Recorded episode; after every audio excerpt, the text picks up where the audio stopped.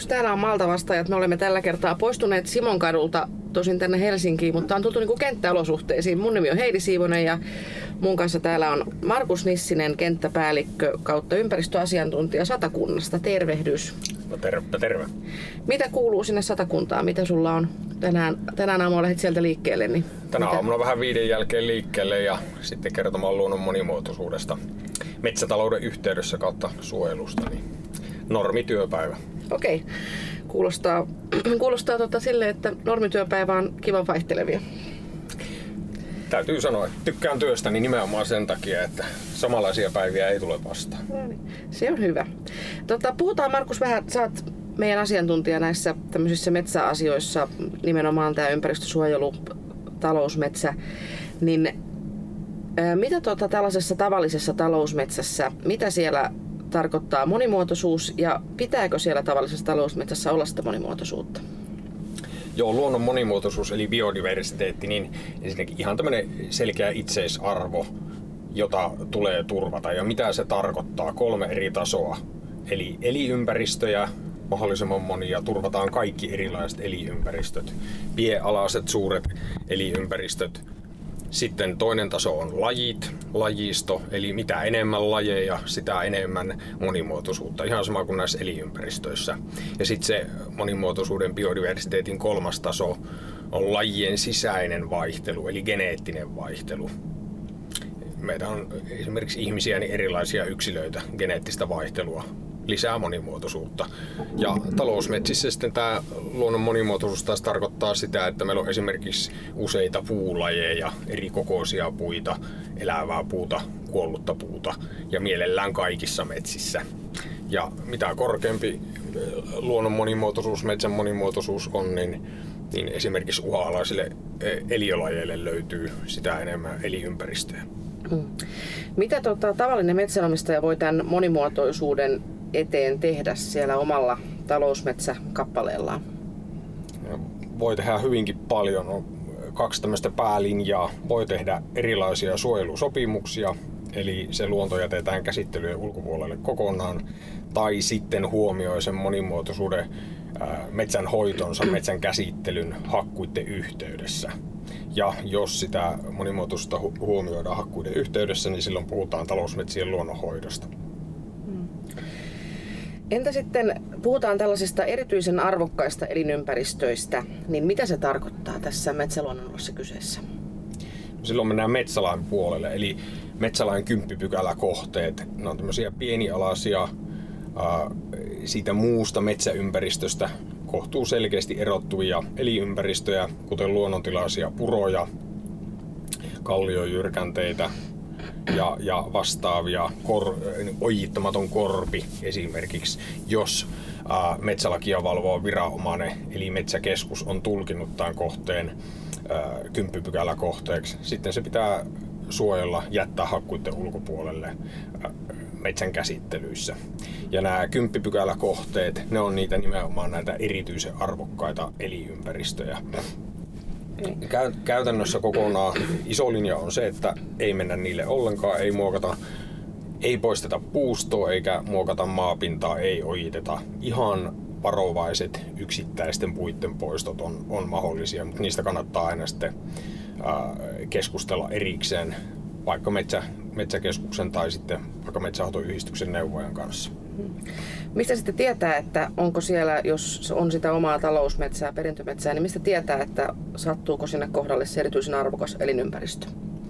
Se löytyy paikkatiedosta eri metsätoimijoilta, oikeastaan kaikilta. Eli metsän.fi on tämä kaikkein laajin metsäkeskuksen ylläpitämä järjestelmä. Siellä ne on paikkaan sidottuna, eli tarkoittaa sitä, että avaat tietokoneen ja katsot ruudulta niitä omia metsiäsi karttaa. Sinne ne on merkattu ja, ja tuota, rajattu nämä erityisen arvokkaat kymppipykäläkohteet. Ihan sama on sitten taas esimerkiksi metsähoitoyhdistysten paikkatiedossa, niin sieltäkin ne löytyy. Ja kun ne on paikkaan sidottuna, tallennettuna noihin karttaohjelmistoihin, niin se taas auttaa turvaamaan näitä, näitä arvokkaita kohteita just metsän käsittelyyhteydessä, että vaikka motokuskikaan ei vahingossakaan mene sitten niitä hakkaamaan tai, tai ojittamaan tai jotain muuta.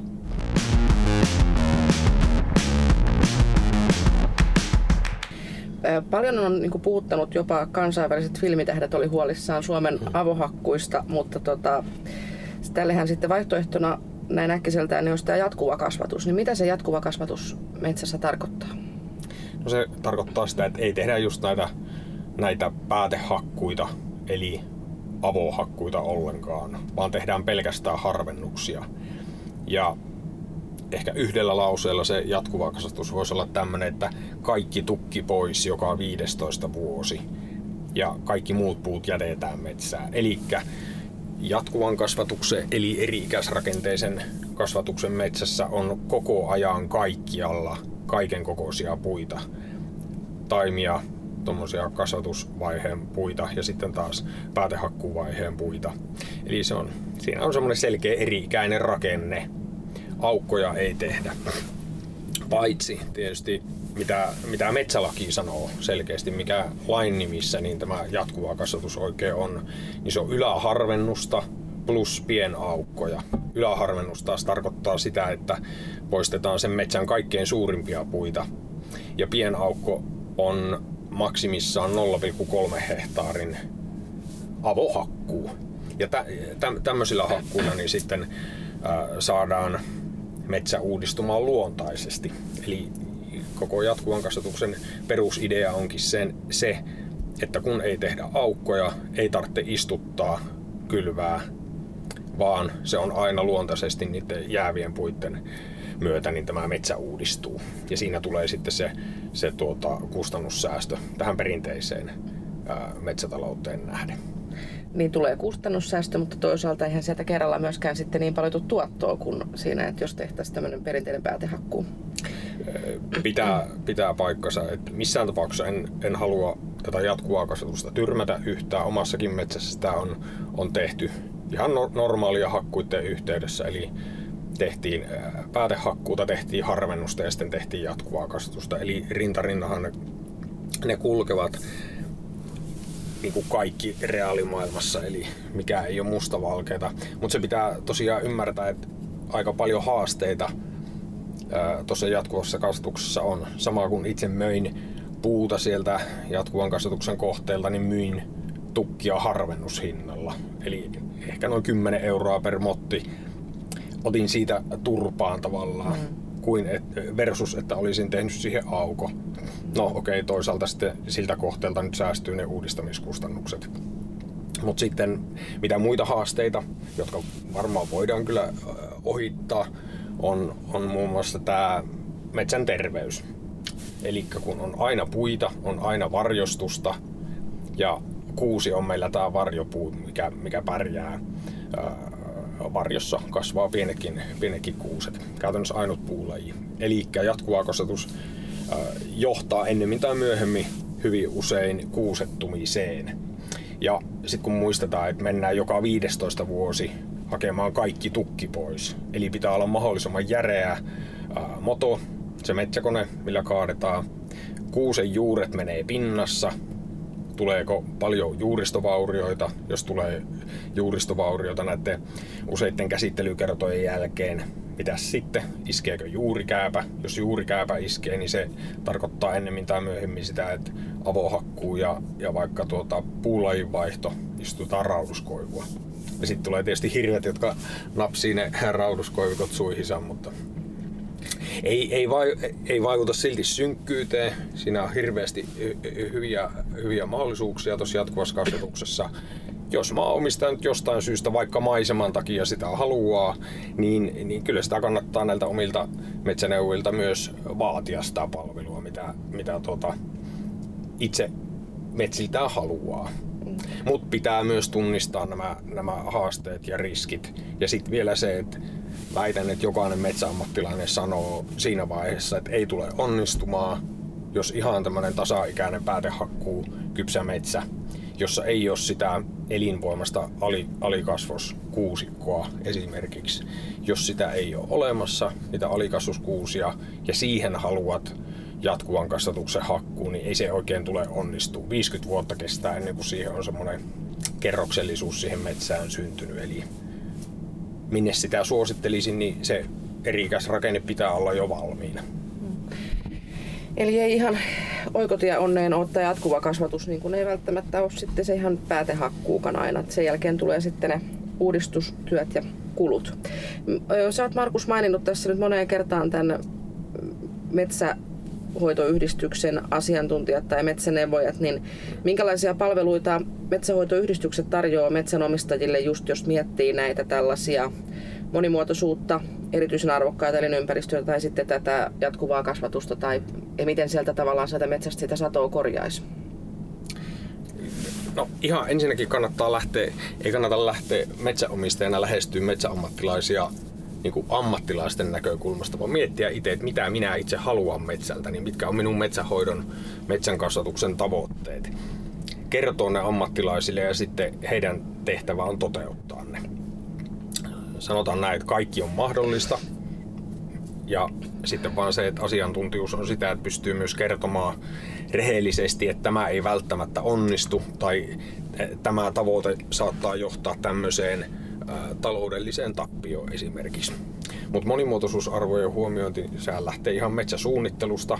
Voi tilata luonnonhoitopainotteisen metsäsuunnitelma, missä metsäluonnon monimuotoisuutta, mahdollisesti jotain tiettyä lajistoa painotetaan, tai painotetaan vaikka lehtipuustoa, YM, YM, ihan, ihan niitä tavoitteita, mustikan kasvatusta, jos on itse hyvin tärkeä asia, niin sen kun kertoo eteenpäin. Sitten no. vaan huolehditaan, että maanmuokkausta ei, ei tehdä äh, siinä mittakaavassa, että tuo kenttäkerros äh, kaatuisi.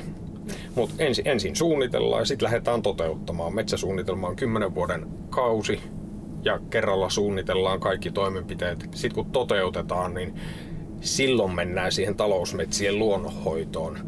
Eli kun hakataan puustoa, ei hakata kaikkea sileeksi määrämittaisesti, vaan sertifioinnin, nyt tulee niinku uusi, uusi käsky, velvoittava kriteeri, metsäsertifiointi, joka on PFC Suomessa tämä iso linja.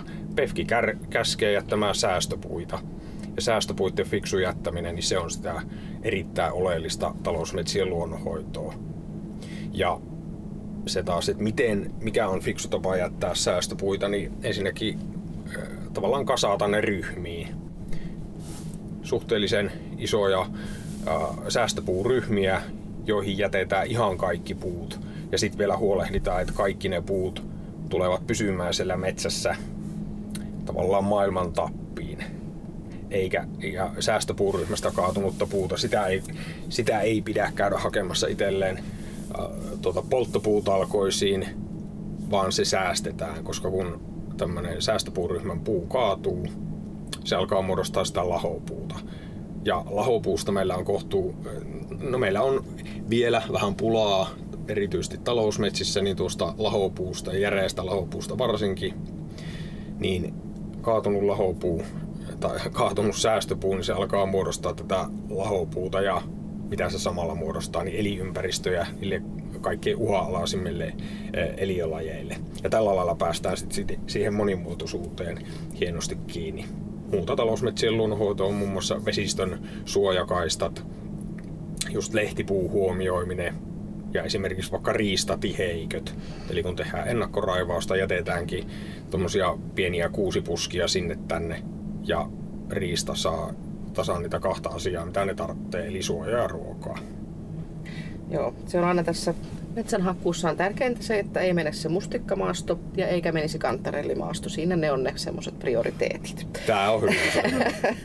Kuuleeko tällaisia paljon? Totta kai kuulee ja sitten mietitään, että miten se on toteutettavissa. Okay.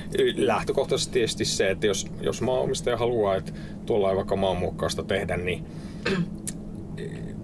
no, sitä pitäisi, sitä pitäisi noudattaa, mutta toki se on ehkä sitä ammattietiikkaakin, että pitää kertoa, että okei, jos maata ei nyt muokata ollenkaan, voi olla ri- riskinä, että seuraa metsälakirikkomus. Tähän ei tuukkaan seitsemässä vuodessa se elinkelmoinen taimikko, minkä laki, laki velvoittaa, mutta Joo. menkää tavoitteet edellä, kun metsäammattilaisia lähestytte, niin se on ainut oikea tie. Ja siinähän voi lohduttaa sillä, että se, minkä kantarelle hävii, niin todennäköisesti korvasienissä voittaa. Mm. Mitä sitten, jos haluaa suojella metsää? Sitten ehdottomasti suosittelen Metso-ohjelmaa. Eli Metsohan on vapaamu, ei ole mikään konepaja tällä kertaa, vaan tämmöinen vapaamuotoinen lyhennelmä sanoista Etelä-Suomen metsien monimuotoisuusohjelma. Eli 2008 alkoi jo tämmöinen maaomistajille täysin vapaaehtoinen suojeluohjelma. Metsien suojeluohjelma puustoset eliympäristöt hyvin eri muodoissaan. Ja ohjelma kestää vuoteen 2025 asti. Metsäohjelmassa voi tehdä joko pysyviä suojelusopimuksia tai määräaikaisia suojelusopimuksia. Ja sitten vielä kolmas vaihtoehto on tämmöiset luonnonhoitohankkeet. Pysyvät sopimukset tehdään elyn kanssa, veroton korvaus. Pysyvä tarkoittaa sitä, että se on maailman tappi. Siinäkin kaksi vaihtoehtoa. Joko pidät maapohja itselläs tai et. Jos pidät sen, et saa korvausta. Mutta voit määrätä esimerkiksi tuosta metsästysoikeudesta. Ja tällöin puhutaan tämmöistä kuin yksityinen suojelualue, YSA-alueesta, joka taitaa olla kaikkein suosituin metsäsopimusmalli tällä hetkellä. Toinen pysyvä sopimusmalli on taas kauppa. Se on niin tilakauppa valtion kanssa ja siitä vaan muodostetaan sitten suojelualue tästä metsästä suoraan. No ne tehdään pysyvät sopimukset elyn kanssa, sitten metsäkeskuksen kanssa tehdään 10 vuoden ympäristötukia. Eli kun aiemmin puhuttiin näistä erityisen arvokkaista elinympäristöistä, niistä kymppipykäläkohteista, niin näiden turvaamiseen, kun sä et voi mennä hakkaamaan niitä kohteita, niin äh, sulle tulee tal- taloudellisia tappioita siitä, että et saa hakkuutuloa, niin mitä saat, yhteiskunta tulee vastaan ja voit tehdä ympäristötuen 10 vuoden ajaksi, saat korvauksen siitä, siitä tuota, hakkuoikeuden menettämistä tavalla. Oikein fiksu, fiksu homma sekin.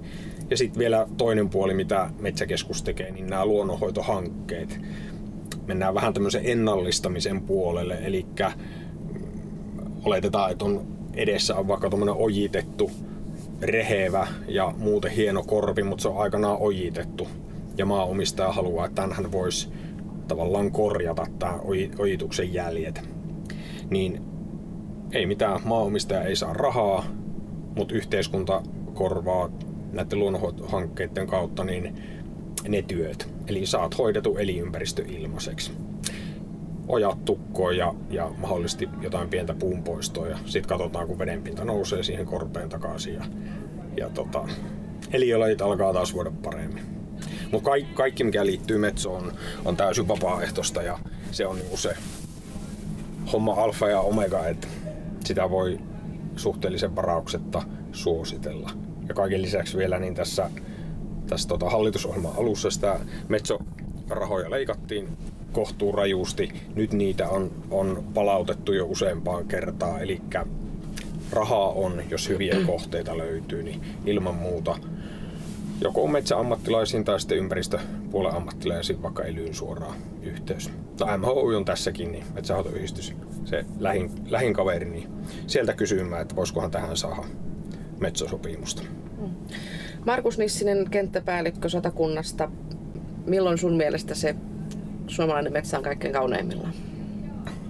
Hiiren korva on kunnolla puhjennut ja tämmöistä kauniin vaaleanvihreätä koivikkoa.